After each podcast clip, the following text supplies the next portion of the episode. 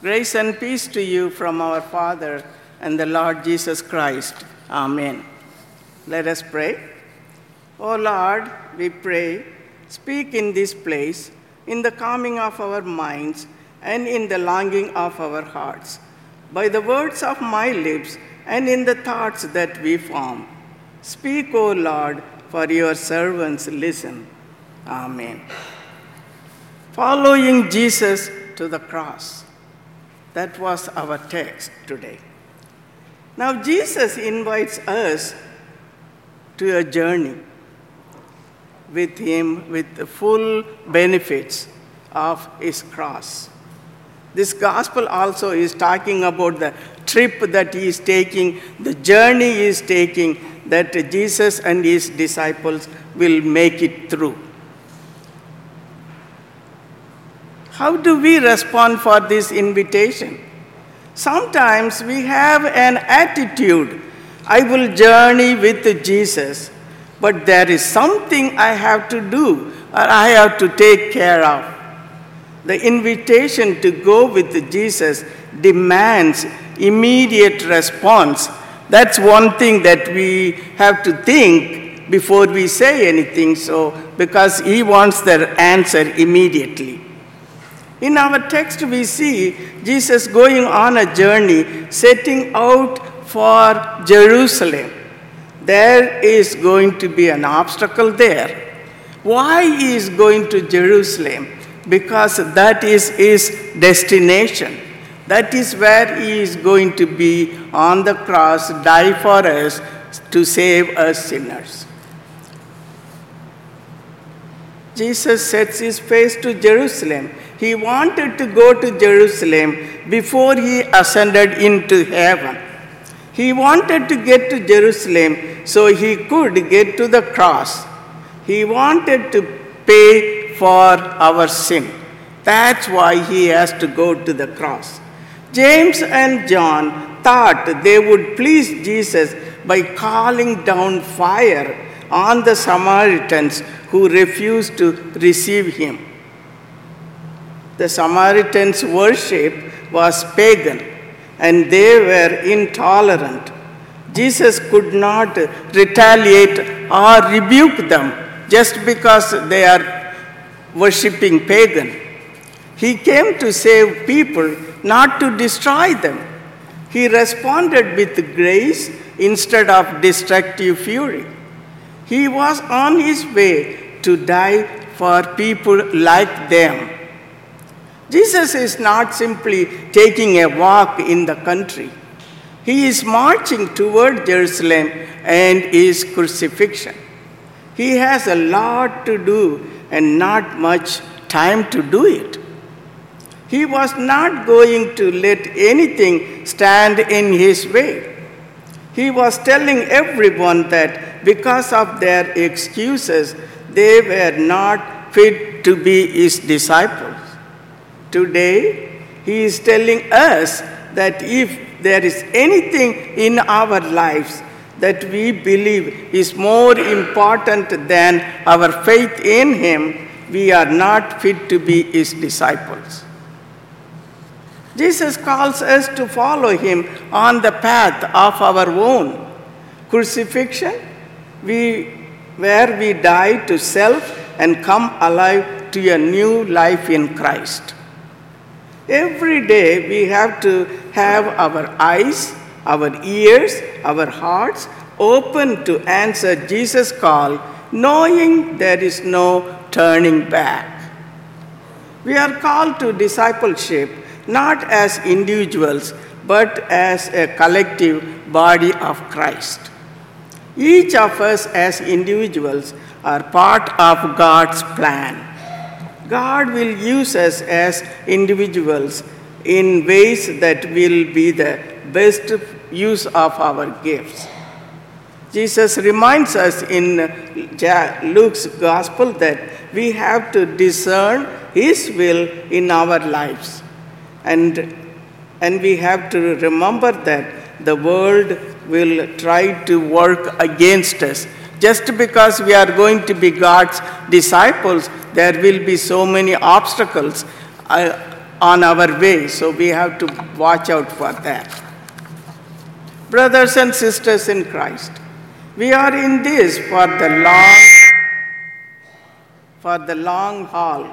It is not always easy. It will often be tough. People will disappoint us.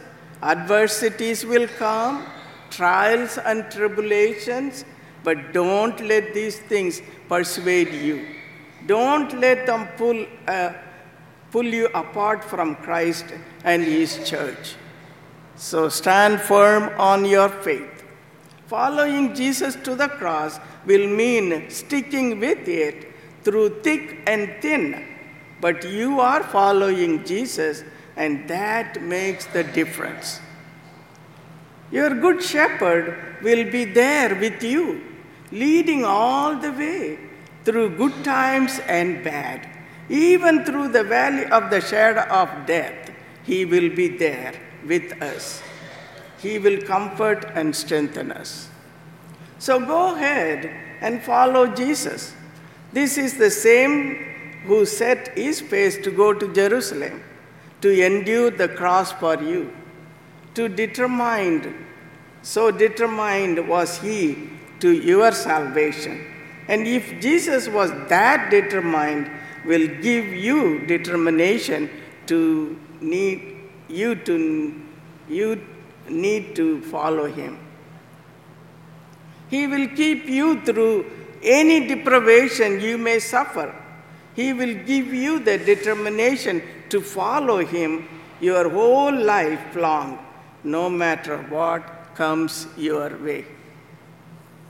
But really, it's the best thing that could happen, because only by going to Jerusalem, only by going to the cross, could Jesus achieve our salvation and the salvation of the world. Jesus' determination means our deliverance. This is how we are delivered from our burden of sin and guilty, by Jesus taking up for us and carrying it to the cross. Following Jesus won't be easy. We all know that. Chances are we won't receive approval of fame. We won't be rewarded on earth with all the comforts of life in exchange for following Jesus. Our outward will be in heaven. Our reward will be in heaven. Jesus doesn't reject anyone, and we as His followers will have to do the same. So if you are going to follow Jesus, first of all, it will be to the cross. That's where we are following. It comes with the territory of being His disciple. And you know that it is a good thing. On the surface of it looks like just the opposite. The commitment Jesus requires is radical. The life of a disciple is a journey, a steady pilgrimage to the cross. Those who follow Jesus on that journey can expect that what happens to Him will happen to them. Discipleship is a call to put Jesus above care of self, care of the dead, and care of our families. The commitment to follow Jesus is not a commitment we can make half-heartedly. We have to make it full-heartedly. Jesus gave is all of us, and in return, He expects us to give our all for Him. When we do something remarkable and life-changing will happen. Jesus loves the sinner, but He hates the sin. Jesus loves the Samaritan, even though they rejected Him. The heart of the most prophetic warnings in the Scripture is time to time, repent. Sometimes we are too ready to guard, to call God's wrath on our enemies. Similarly, Jesus loves us even if we reject Him. Have you ever commit, made made commitment and then broken out? Sometimes when things get tough, we just drop out. God challenges us to commit to Him fully right now. The reading we heard from Gospel reading is about movement of decision, just movement of decision. Not just for the people in the passage, but it's for us too. Each of us as Christians need to be attentive to Jesus' invitation and think about how to respond it. Following Christ should be at the core of our lives and the basis for the decision we make. That journey begins for us in baptism, when we are forgiven all our sins, past, present, and future, and we are born into a new life with our Lord Jesus Christ. The baptismal journey continues as we worship God and learn the great stories of the faith and practice discipleship in our home, school, and community. The baptismal journey is lifelong for us. At times, we may be tempted to seek vengeance on our enemies. At times, we may wish to delay the journey while we first attend to other matters. But at those times, we have the assurance through word and sacrament that we are loved and forgiven, strengthened for our journey every step of the way.